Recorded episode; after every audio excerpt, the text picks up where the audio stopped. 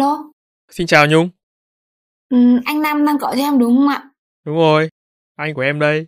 Ôi, lâu lắm rồi mới thấy anh gọi ấy. Cơn gió nào đến đã đưa anh đến ngày hôm nay thế này? Có một cơn gió tên là Postcard đưa anh đến với em. Dạo này khỏe không? Um, thì em cũng bình thường thôi ạ.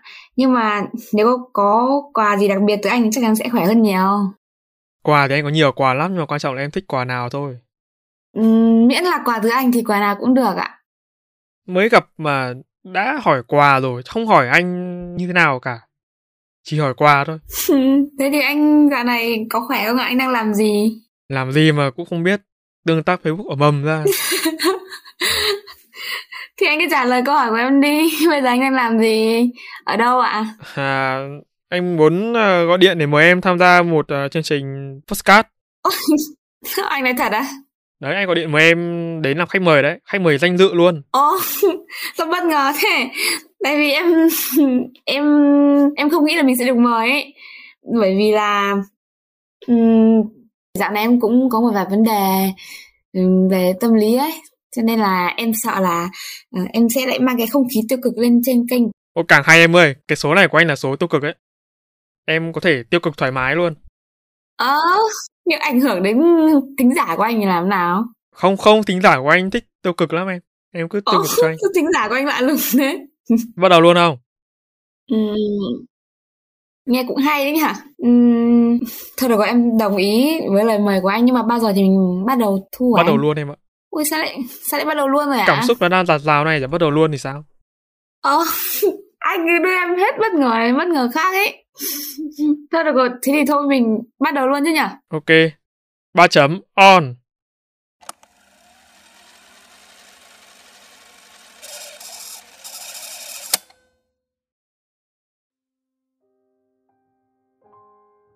Chào mừng các bạn đã quay trở lại 3 chấm Postcard mùa thứ tư, mùa tri ân. Sau khi thực hiện 3 season trên 3 chấm Postcard, mình chợt nhận ra đã đến lúc bản thân cần ngồi lại, làm điều gì đó để ờ, trở nên ổn định hơn. Xuyên suốt 3 mùa với hơn 20 tập được phát hành, mình đã được trải qua nhiều cung bậc cảm xúc khác nhau, mà một trong số đó là sự đau đầu. Ý mình là ba chấm hiện tại đã phần nào xây dựng được Identity với nội dung định hình đúng như định hướng ban đầu là một kênh thuần chia sẻ kiến thức viết lách và đọc sách.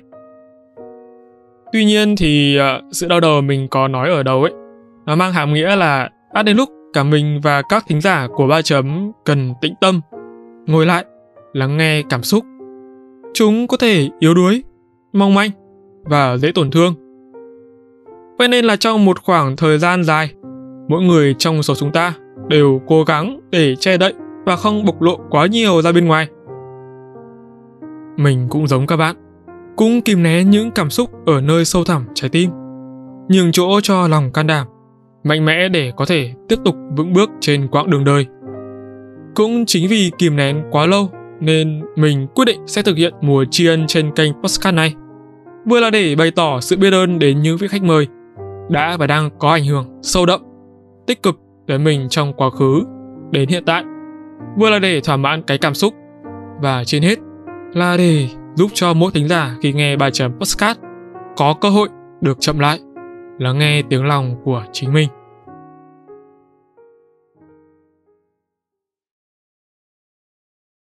Trong tập podcast ngày hôm nay, chúng ta sẽ cùng tham gia trò chuyện với một khách mời đặc biệt, người mà về cá nhân mình phần nào đó đóng vai trò quan trọng trong hành trình phát triển bản thân với những dự án liên quan đến giáo dục.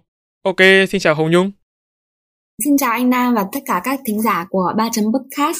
Um, mình xin tự giới thiệu mình là Hồng Nhung và hôm nay mình rất vui khi được tham gia với tư cách khách mời để đồng hành cùng với mọi người trong số podcast này. Anh rất vui vì hôm nay đã lôi được em đến tham gia mùa 4 của 3 chấm podcast. Trước khi chúng ta bắt đầu những chia sẻ và deep talk thì em có thể giới thiệu qua về bản thân để anh cũng như là khán thính giả được biết rõ hơn không? Dạ vâng, như mọi người vừa nghe cuộc hội thoại giữa mình và anh Nam thì mọi người cũng biết được rằng là mình và anh Nam từng có một cái thời gian làm việc với nhau tại dự án Lớp Book Supply. Còn hiện tại thì mình đang theo học ngành truyền thông đa phương tiện năm thứ tư tại Học viện Báo chí và Tuyên truyền nếu không có gì thay đổi và may mắn thì năm sau mình sẽ ra trường. Uhm, tuy nhiên thì ngoài việc học trên trường thì mình cũng đang tham gia và làm việc tại uh, dự án giáo dục học văn chị hiên với vị trí là content creator. À, công việc chủ yếu của mình ở đây là sáng tạo phát triển nội dung đa kênh đa nền tảng để phục vụ cho cái công cụ truyền thông phổ gián. Đấy chia sẻ với mọi người một chút đó là trước cái buổi thu âm này khách mời của chúng ta hơi ốm một chút thì à, mình mới nói đùa đấy là có khi là cái giọng của em mà ốm ốm này nó lại khàn khàn ấy nó lại hợp với cả cái màu của season 4 hơn ấy. Anh thì em ốm thì anh lại lại bảo là hợp. Anh phải quan tâm đến sức khỏe của em chứ. Tức là anh thấy đây là một sự may mắn ấy. Khi mà em ốm đúng lúc mà cái mùa này này cái mùa màu tiêu cực này này. Em cũng đỡ rồi. Ốm mãi thì làm sao mà có sức để mà nói như thế này được Nói đùa vậy thôi chứ cái số này cũng tức là cái tập này thua mà khách mời cũng delay hơi lâu rồi đấy các bạn ạ. Nói thêm một chút về cô gái này thì trước đây như Nhung chia sẻ đã là thành viên của dự án Love Love Life nắm giữ một vai trò độc tôn trong dự án là design kiêm content writer. Có thể nói nếu không có Nhung thì uh, dự án khó mà có được những thành tựu như ngày hôm nay. cái thời gian làm việc ở dự án là một cái thời gian cực kỳ là đáng nhớ đối với em ấy. Em học được rất là nhiều điều và có thêm rất nhiều cơ hội và bạn bè mới luôn. Tuy em em nhớ đến những cái ngày mình mình đi làm, mình gặp nhau, thấy nhớ những cái buổi ngồi ở cà phê với nhau ấy. Đặc biệt em nhớ nhất cả những cái ngày mà mình chạy truyền thông và tổ chức cái talk show ấy. Thời gian đấy vất vả nhưng mà cuối cùng thì talk show cũng đã diễn ra rất là thành công, tốt đẹp. Đó là di sản. Mình thường nói như vậy trong các bài viết với các thành viên trong dự án và thật sự là mình rất tự hào khi mà có được những người không chỉ là cộng sự mà còn là những đứa em vô cùng thân thiết, trong đó có Hồng Nhung. Và có lẽ không để mất thêm nhiều thời gian của các thính giả nữa, chúng ta sẽ cùng bắt đầu với tập podcast số 02 trong season 4 ngay bây giờ. Ok, 3 chấm, on!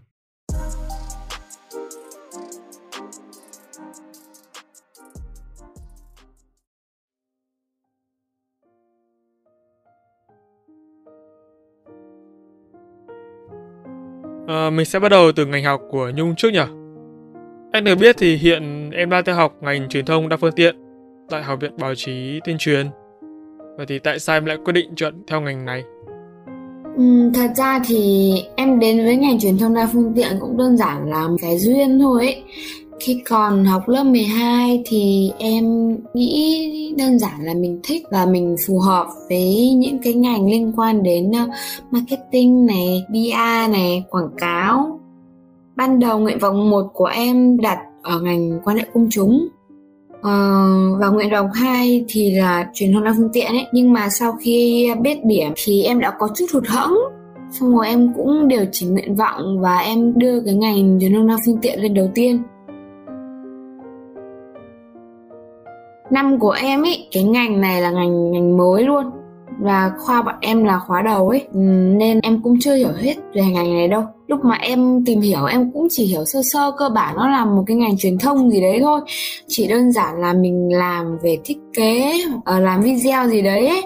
và em cứ thấy cái chữ truyền thông ấy thì em đăng ký thôi ấy. còn đa phương tiện thì sau cũng nghĩ là đi quay dựng hay chụp ảnh nhưng mà sau hơn 3 năm theo học thì em cũng đã hiểu được là cái ngành này chính là xu hướng và là một Gen Z, em cảm thấy rất là may mắn khi đã chọn được một ngành có rất là nhiều tiềm năng và cơ hội phát triển.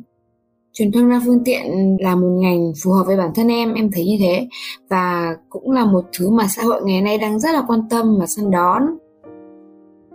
Cơ hội việc làm của ngành này thì chắc chắn là sẽ rộng mở bởi vì học ngành này tự khắc bản thân mình ấy đã trở nên đa năng, đa nhiệm hơn rất là nhiều rồi lúc mà thi xong cấp 3 ấy thì anh cũng để học viện báo chí là nguyện vọng một nhưng mà không đủ điểm để thi đỗ Ồ, sao em không biết chuyện này nhỉ? Thế anh chưa kể với em bao giờ luôn ý Thì bây giờ biết rồi nhá Không biết là với cái ngành học này thì những kiến thức mà em học được trên trường nó có khác nhiều so với khi mà va chạm thực tế hay không? Như khi đi làm này, khi tham gia các hoạt động này Và cái góc nhìn của em về ngành truyền thông đa phương tiện này nó như thế nào? Em nghĩ rằng là chuyện học trên trường và chuyện đi làm thực tế là hai cái trải nghiệm hoàn toàn khác nhau. Bởi vì là khi mình học và khi mình đi làm thêm mình sẽ có những cái chênh lệch nhất định ấy.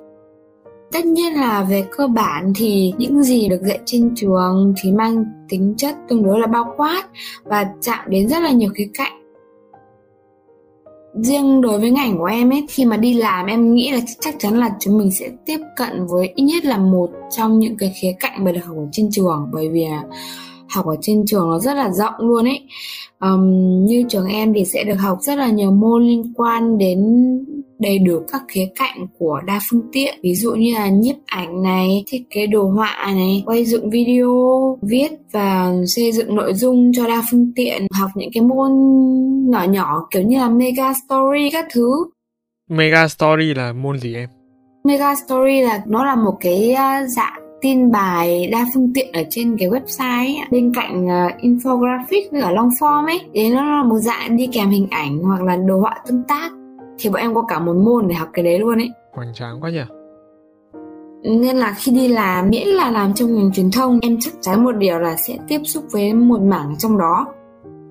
Nhưng mà em nghĩ là khoảng cách bên trong trường học với bên ngoài trường học ấy nó là một khoảng cách rất là xa ấy. Bởi vì em không rõ ngành truyền thông đa phương tiện ở các trường khác như thế nào còn trường em thì nó bị ảnh hưởng bởi đặc thù báo chí rất là nhiều.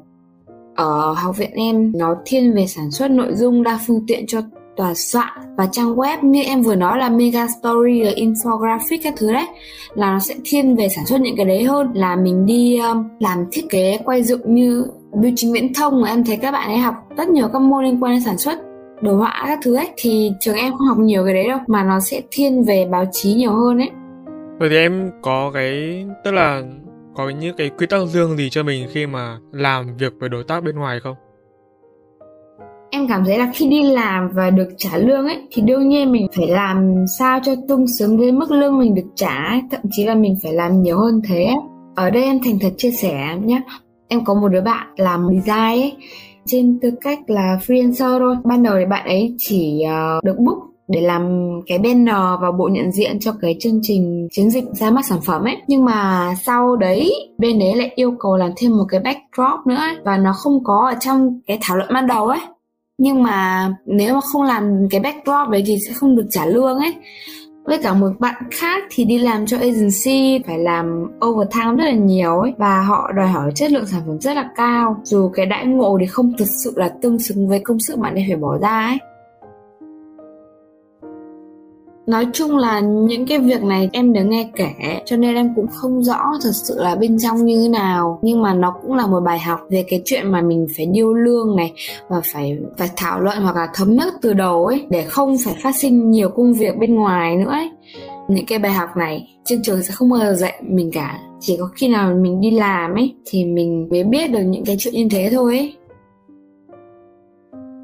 chính cái việc đi làm mà em nhận ra rằng là thiếu sót nhất định về cái ngành truyền thông phương tiện ở các trường đại học ấy, là cái việc mà sắp xếp lộ trình học và chương trình dạy, làm sao để nó thực tế hơn và nhiều cái thực hành hơn ấy. Nghe có vẻ là đi làm khá nhiều rồi nhỉ? Thì nhung cũng là sinh viên năm cuối rồi đúng không? Không biết là với góc nhìn của một sinh viên năm cuối và cũng đi chinh chiến khá là nhiều, thì theo em, sinh viên nên tham gia hoạt động cộng đồng hay là nên đi làm? Có một sự thật là em gần như không tham gia các hoạt động xã hội ấy, hoặc là các dự án phi lợi nhuận. Bởi vì em chỉ tập trung đi làm để kiếm thêm thu nhập phục vụ cho những cái sinh hoạt phí khi mà em học đại học và ở trên này một mình thôi. Cho đến khi cái đại dịch covid bùng phát đợt đầu ấy em phải học online và cũng không thể đi làm thêm được đến cái lúc mà em không đi làm thêm được, em nói phát sinh rất nhiều việc là em ở nhà, em thấy mình vô cùng dừng nghề ấy. Đấy, thời gian đấy em bắt đầu thấy stress, em đặt ra cái vô vàn câu hỏi rằng là rốt cuộc cái thời gian qua em đã tích lũy được cái gì. Năm ba em phải đi kiến tập rồi mà em vẫn chưa có cái gì trong đầu cả. Em và em cảm thấy em mình chưa có kỹ năng gì ấy. Em càng có thêm nhiều áp lực đống răng lúa. Em nhìn kiểu ui sao chúng nó tham gia nhiều hoạt động thế? Sao chúng nó giỏi thế? Thế tự nhiên là đúng cái lúc đấy thì em gặp post recruitment của lớp Apply ấy, và em đã quyết định là apply và cái khoảnh khắc mà em quyết định chọn một dự án phi lợi nhuận để đồng hành là cái lúc mà em hiểu được rằng là mình cần phải tham gia một hoạt động xã hội. Và mình phải tham gia thôi nếu không thì mình sẽ không có bất kỳ hành trang nào cho cái hành trình sắp tới mất đúng là sau cái khoảng thời gian mà em tham gia lớp lớp live ấy, em đã trưởng thành hơn. Và quả thực là những cái giá trị mà hoạt động xã hội đem lại là một cái phần không thể thay thế ở bất kỳ một môi trường nào. Tuy nhiên thì cái việc tham gia hoạt động xã hội thì cũng chỉ nên ở cái mức độ vừa phải và có thời hạn thôi. Em thấy thế. Bởi vì là mình cần phải làm những cái thứ khác nữa nhưng mà đi làm như em vừa nói thì cũng có rất là nhiều kiểu, làm ở công ty và làm dịch vụ là hai trải nghiệm hoàn toàn khác nhau luôn. Bản thân em tán thành với việc sinh viên nên và cần đi làm thêm dịch vụ. Nhưng mà cái khoảng thời gian nên ở năm nhất, năm hai thôi. Bởi cái mục đích mà đi làm dịch vụ ấy, bên cạnh cái việc đi kiếm thêm thu nhập còn giúp phát triển các kỹ năng mềm và xử lý tình huống trong cuộc sống thì sau đó khi mà mình đã có những cái kỹ năng đấy rồi ấy, thì mình nên dừng lại. Mình nên phải học những cái khác hơn ấy. Dành thời gian để phát triển bản thân hơn chuẩn bị cho các cái kỳ thực tập apply vào những cái công ty doanh nghiệp với vị trí intern chẳng hạn. Ở những cái vị trí đấy thì nó giúp mình nâng cao rất nhiều kỹ năng cứng kỹ năng chuyên môn và nghiệp vụ. Thực ra bản thân em thì nghĩ là mỗi người sẽ có những cái lựa chọn riêng. Những bạn may mắn có hậu phương là gia đình vững chắc này, trợ cấp về tài chính ổn định thì có thể rút ngắn cái thời gian đi làm thêm ở các loại hình dịch vụ à, và tập trung vào cái việc phát triển cái kỹ năng nghiệp vụ và phát triển bản thân nhiều hơn ấy. Còn những cái bạn khó khăn hơn về tài chính ấy, thì thật sự là phải cố gắng cân bằng rất là nhiều mặt trong cuộc sống. Thậm chí là khi cân bằng được mọi mặt như là tài chính này, học hành, công việc tình cảm thì cái mất cân bằng nhất lại chính là cái sức khỏe tinh thần.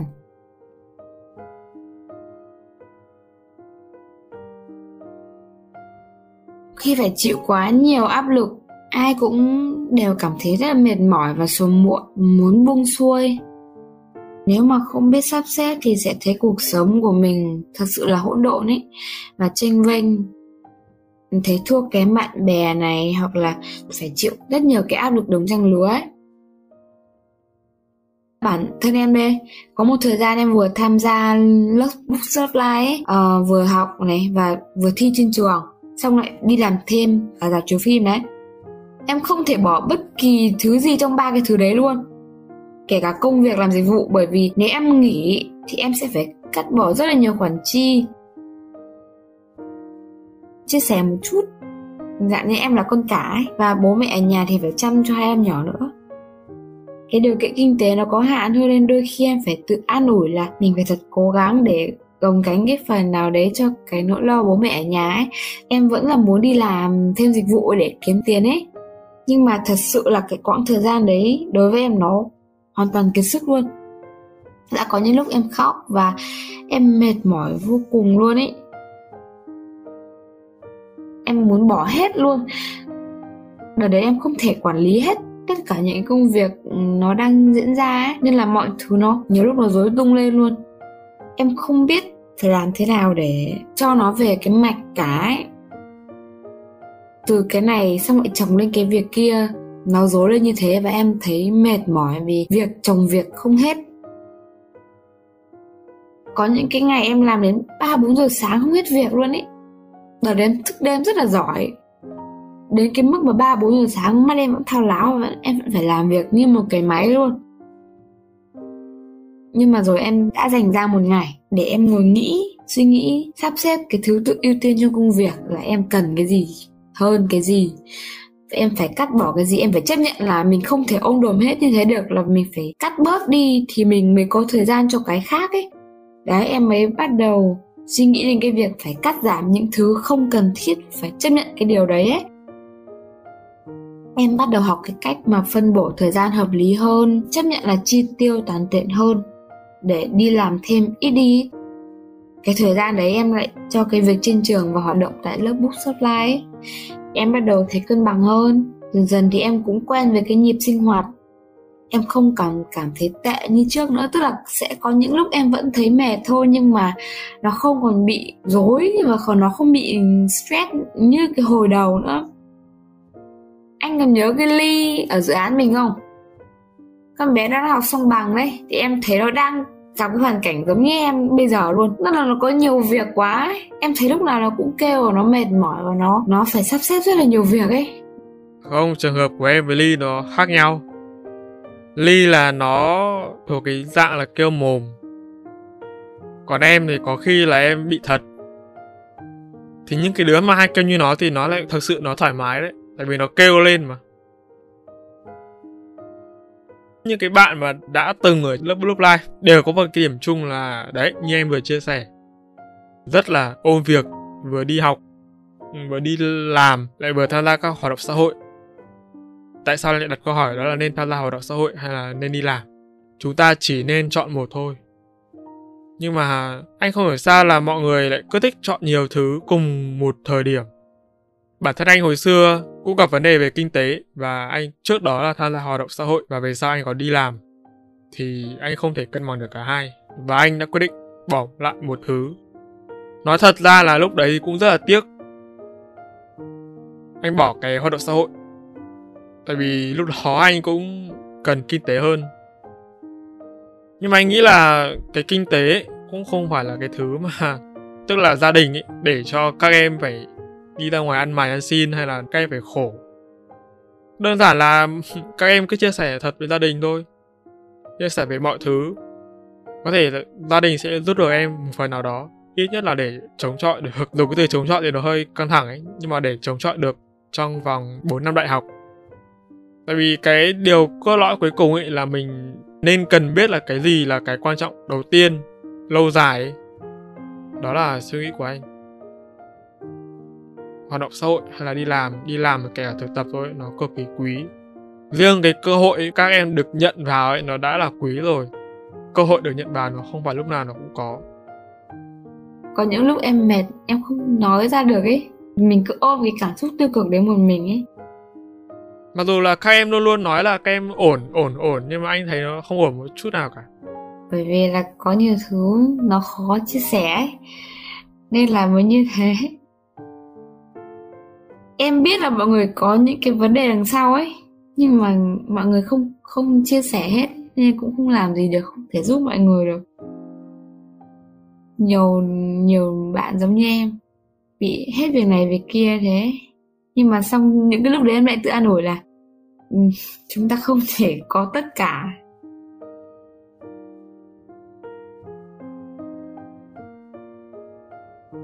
Những cái lúc mà em gặp vấn đề về sức khỏe tinh thần ấy, thì chỉ cần một lời hỏi han từ mọi người, nó cũng sẽ đỡ. Nhưng mà để mà nói ra nó cũng là một cái gì rất là khó khăn ấy. Sau cái quãng thời gian mà em cân bằng được những cái vấn đề của mình, thì em nhận ra làm vượt qua được áp lực hay không ấy là bản lĩnh của mỗi người. Mình không thể phụ thuộc mãi vào người khác được mà không, mình không thể trông chờ cái sự an ủi từ mọi người được ấy. Anh rất hiểu cái việc mà các em khó chia sẻ, tại vì ngay đến cả cái người thân trong nhà mình mình còn khó chia sẻ nữa là với người ngoài. Vốn chi là ở một cấp bậc gọi là sếp và thành viên. Đấy, nhưng mà vì là các em không chia sẻ cho nên là đôi khi là người xung quanh các em nghĩ là các em ổn và họ sẽ cư xử theo cái kiểu là tao nghĩ mày ổn. Nó sẽ thiếu đi cái sự thông cảm cần thiết. Giá trị lớn nhất mà em nhận được khi mà tham gia các dự án cộng đồng ở đây là lớp Book Love Life. Thời gian hoạt động ở lớp Book Love Life với cái vai trò là content writer và designer, mà thật sự là em không thích cái danh xưng designer ấy. Em chưa bao giờ thích luôn thực tế là công việc nó lại chủ yếu về design. Em thấy là bản thân em không đủ khả năng để làm một designer chuyên nghiệp, nhưng mà mọi người cứ gọi em như thế cho nên cảm giác em cứ không không xứng kiểu gì nhưng mà nói chung là cái thời gian em làm design và em làm content ở dự án mình cho em rất là nhiều giá trị. Thứ nhất là về mặt chuyên môn đi, thì em học rất là nhiều từ anh và các bạn content khác về cái kỹ năng viết, em viết linh hoạt hơn và khắc phục được khá là nhiều cái lỗi mà trước giờ em vẫn hay mắc ấy. Viết được ở nhiều thể loại hơn và hiểu thêm về content hơn ấy bên cạnh kỹ năng viết thì cái kỹ năng thiết kế của em cũng tốt lên rất là nhiều luôn. Không phải là kiểu được dạy đâu, mà là mọi người yêu cầu em là sửa như này, sửa như kia em bắt đầu mày mò và em tự học thêm những cái tools mới ấy tự mày mò thêm về những cái trang template mới để tham khảo ấy. Đấy, thì tự nhiên thì em sẽ trau dồi thêm cho bản thân và đặc biệt là sau khi làm việc tại dự án thì cái kỹ năng sử dụng AI nó tốt lên bao nhiêu luôn ấy. Nhưng mà đối với em, thời gian làm việc ở dự án ấy, lớn hơn nhiều cái giá trị về chuyên môn ấy. Nó là cái giá trị về mặt tình cảm khi mà được làm việc trong cái môi trường tập thể nơi mà mọi người đều đề cao cái văn hóa gia đình. Nói đến văn hóa gia đình thì em tự, tự nhiên thêm thì nhớ mọi người quá. Thời gian đầu lúc mà mới đang thực hiện các challenge ấy anh nhớ không? Hồi đấy chưa quen và em mọi người còn nghĩ là em em em rụt rè ấy. Bởi vì em lúc ấy em chưa quen và em thấy ngại vì một số yêu cầu, em thấy lúc đấy hơi là, hơi kỳ cục là kiểu nhắn tin với thành viên cũ này và hẹn họ đi cà phê các thứ ấy. Đến tận bây giờ em nghĩ lại, em thấy chẳng có gì kỳ cục cả. Bởi vì những cái việc đấy, nó là cái việc để mà các thành viên kết nối hơn, thân thiết hơn trong một tập thể điều quan trọng nhất là chính là sự kết nối và sau một quãng thời gian làm việc với nhau, các thành viên, cả thành viên cũ lẫn thành viên mới đều có những cái sự tương tác dù dù không thể tránh khỏi những cái tranh cãi.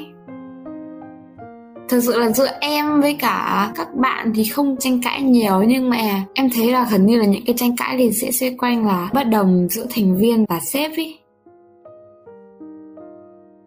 em chỉ là đứng người đứng ngoài nhìn thôi thì em cũng thấy buồn. Và em thấy những cái lúc đấy thì mọi người đều cảm thấy áp lực. Cái tư là tự nhiên trong tim có người cãi vã ấy, thì những cái người bên cạnh tự nhiên cảm thấy cũng áp lực theo ấy. Thời gian sau thì từng người một từng người một rời đi ấy. Cái cảm xúc của người ở lại anh là người hiểu hơn ai hết, bởi vì anh là người chứng kiến tất cả những cái sự ra đi đấy. Thì em thấy là cảm giác mà ở lại nó hụt hẫng khi mà có nhiều người rời đi như thế. Sau rồi thì em nghĩ lại là mình hoạt động ở đây, thứ nhất là cho bản thân mình trước đã, cho nên là những cái cảm xúc bên ngoài thì mình cũng nên gác lại. Đúng là sau cái cảm xúc đấy, sau khi những trải nghiệm đấy thì em mới hiểu được ra rằng là cái sự gắn kết giữa các thành viên ở trong dự án mình rất là lớn và em luôn cảm giác được là bản thân em ấy, em và mọi người luôn có một cái kết nối, một cái liên kết đặc biệt nào đấy mà không có ở chỗ nào khác mà em cảm nhận được ấy. Đấy là một cái cảm xúc rất là đặc biệt, nó khó tả lắm luôn ấy. Cái giá trị đấy là cái giá trị không thể thay thế được, không không đâu có thể mang lại được ấy. Có một cái mà nhận ra đến thời điểm này cái thứ mà các em học hỏi được cái giá trị nó nó lớn quá. Tức là nó nó lớn quá so với cái tầm trải nghiệm của các em ấy. À, các thành viên ở trong dự án thiếu trải nghiệm ở những cái môi trường nó trên môi trường câu lạc bộ cấp 3 trong đại học. Thì đôi khi là mọi người sẽ có những cái mọi người không thể hiểu được. Như ly tức là nó có nói với anh một câu như này. Anh không làm cho bọn em hiểu được cái thứ mà bọn em cần phải làm. Cái lúc đấy, lâu rồi, mấy tháng rồi, cái lúc đấy anh nghe câu đấy xong, anh thấy quái, sao mình lại không làm cho chúng nó hiểu được nhỉ? Rõ ràng là có cái việc gì mình ra cho chúng nó, mình cũng đều nói là nó để làm gì mà. Nhưng mà thật ra là nó không phải như thế, mà là không hiểu ở đây. Tức là không hiểu được nó giúp ích được gì có khi là cho chính bản thân nó ấy chứ không phải là cho bản thân cái việc mà nó đang làm, tức là cái giá trị mà nó nhận lại được nó là cái gì. Có thể là cái lúc đấy nó không cần đến nó. Kiểu như mọi người vẫn còn chưa muốn thực sự ném mình vào một áp lực trong công việc để phát triển bản thân một cách nhanh chóng hơn và mạnh mẽ hơn. Đối với em, anh nghĩ là em có một cái lý do riêng để em ở lại đến sau cuối anh cũng từng nói với em đấy là nếu như mà em muốn đi bất kỳ lúc nào anh cũng ok. Nếu như mà cứ giữ em ở lại đây thì nó cũng không giúp được gì cho bản thân em. Một cái người mà đã mất đi một cái động lực để làm việc thì sẽ không còn cái sức khỏe tinh thần để cống hiến cho cái công việc đó. Là lúc đấy em làm những cái công việc ở dự án mình là trên tư cách là mình làm thành cho nó đúng với cái trách nhiệm của mình và đúng với cái công việc mình được giao thôi. Đó là cái điều anh không muốn thì tức là mình không còn nhiệt nhiều cái nhiệt huyết nữa ấy không còn nhiều cái cái đam mê nữa. Và bởi vì là sau những cái trải nghiệm không vui về cái việc mọi người cứ rời đi ấy sau cùng mình còn lại là người cuối cùng ấy. Cảm giác mình không còn cộng sự nữa chắc chắn là nó sẽ hỡn hụt đi rất là nhiều ấy. Và cũng đến cái thời gian mà chỉ còn hai anh em mình cùng hoạt động ấy lúc đấy em bản thân em là phải làm việc làm đúng cái việc mà anh được giao thôi. Em làm tròn cho cái trách nhiệm của mình thôi. Không còn nhiều cái niềm vui trong công việc như trước nữa ấy. Thật ra thì mọi chuyện cũng đã qua rồi. Sau tất cả mọi người vẫn giữ được một quan hệ với nhau Và vẫn chơi được với nhau. Không phải một cái mà tổ chức nào nó cũng có. Đúng ạ. Có một câu chuyện như thế này và em nghĩ là Bản thân Linh ấy Nghĩ không biết là nó có nghe cái số podcast này không, Hay là nó có biết được là em sẽ chia sẻ câu chuyện này không, nhưng mà nó chỉ là một câu chuyện thôi và em sẽ không có bất kỳ một cái ý gì trong câu chuyện này cả. Khi mà linh rời đi thì linh có bảo với em là, linh sợ là linh và anh sẽ không thể nhìn mặt nhau nữa.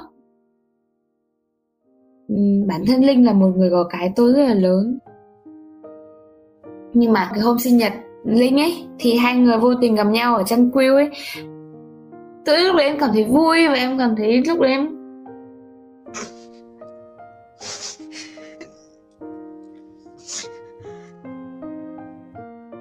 muốn khóc ấy bởi vì là em nghĩ rằng là linh và anh không thể nào nói chuyện được với nhau lại nữa, nhưng mà cuối cùng thì hai người gặp nhau và vẫn nói chuyện với nhau được bình thường. Tự nhiên lúc đấy em cảm thấy trong mình nó có một cái sự hạnh phúc. Khi mà tuyển gen cho lớp lớp live thời điểm đấy, thật ra là anh rất là tin tưởng Linh. Ở cái khía cạnh Linh là một cái người mà như cảm nhận nhá, có cái tố chất lãnh đạo ấy. Cho nên là như Nhung vừa nói, có một cái tôi rất là lớn cái tôi này vừa là cái tôi của tuổi trẻ, nó vừa là cái tôi của tố chất nữa. Khi mà Linh đi là cái người mà anh cảm thấy tiếc nhất. Và cái hôm mà gặp lại ở trên quy ấy, cái thời điểm anh gặp nó, cái thời điểm mà anh nói chuyện với nó, anh cảm thấy nó vẫn như thế. Tức là cái nó vẫn giữ cái cá tính như vậy và gần như nó không có gì thay đổi. Ý anh ở đây không phải là những cái xấu nhá, mà là những cái thuộc về nó thì anh cảm thấy rất là vui tại vì sao tất cả nó vẫn giữ ngược nguyên cái bản chất như vậy đối với linh thì anh nghĩ là cái việc mà nó chỉ vì một cái gì đấy mà nó bị như thế, nó không phải là trẻ con mà nó là cái sự sâu sắc ở trong con người nó và nó là cái sự nhạy cảm Em cũng thế anh ạ. Linh cũng đã từng khóc trước mặt em rồi và em cũng đã từng gọi điện cho Linh khóc một cách rất là thoải mái luôn ấy bởi vì là cái thời gian khi mà em nhảy việc ấy và chịu nhiều áp lực ấy em cũng gọi điện cho Linh khóc. Thì em thấy có một điều ở dự án mình là mọi người chia sẻ cảm xúc với nhau rất là thoải mái. Kể cả Ly cũng thế. Cái khoảng cách về cảm xúc nó không quá là lớn ấy mọi người có thể thoải mái chia sẻ với nhau. Cho nên là em luôn cảm thấy là giữa em và mọi người và cả mọi người cũng thế luôn có những cái liên kết nào đấy rất là đặc biệt. Như một gia đình luôn ấy mà không có chỗ nào có luôn. Anh không hy vọng sau cái số podcast này được phát hành mọi người sẽ nhìn nhận host của ba chấm là một cái người đàn ông mà luôn luôn làm những người phụ nữ phải khóc.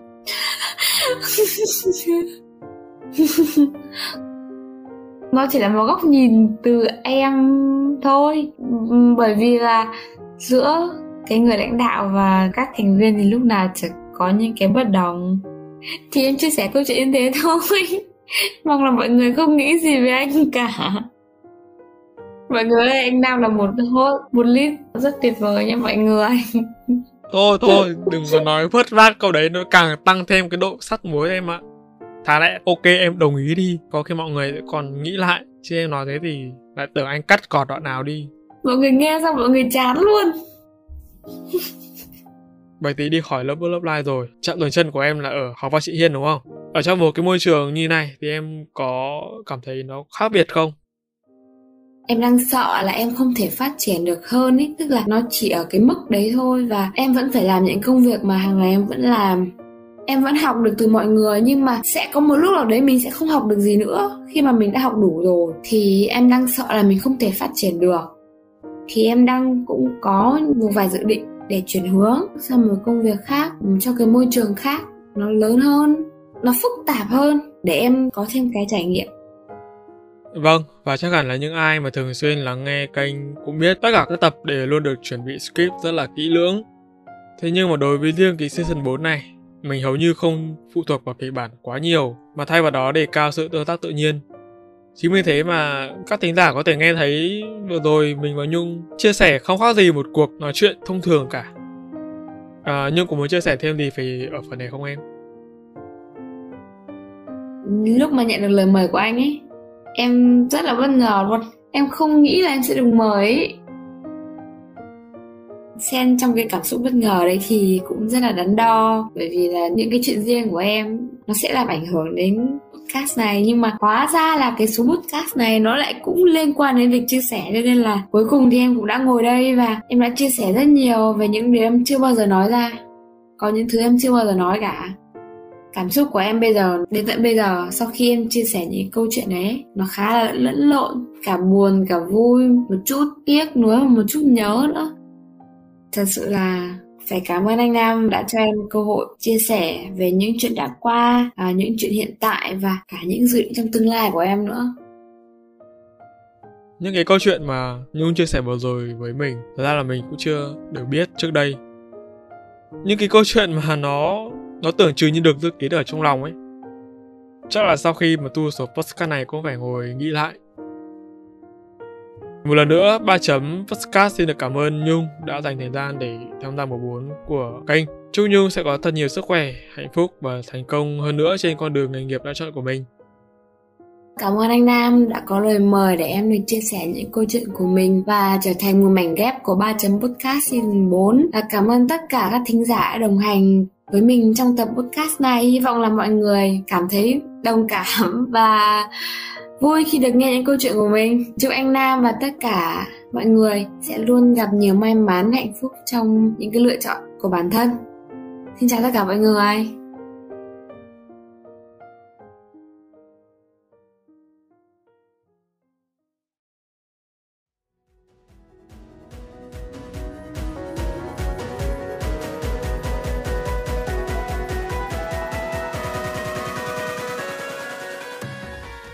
Cảm ơn các bạn đã lắng nghe 3 chấm postcard.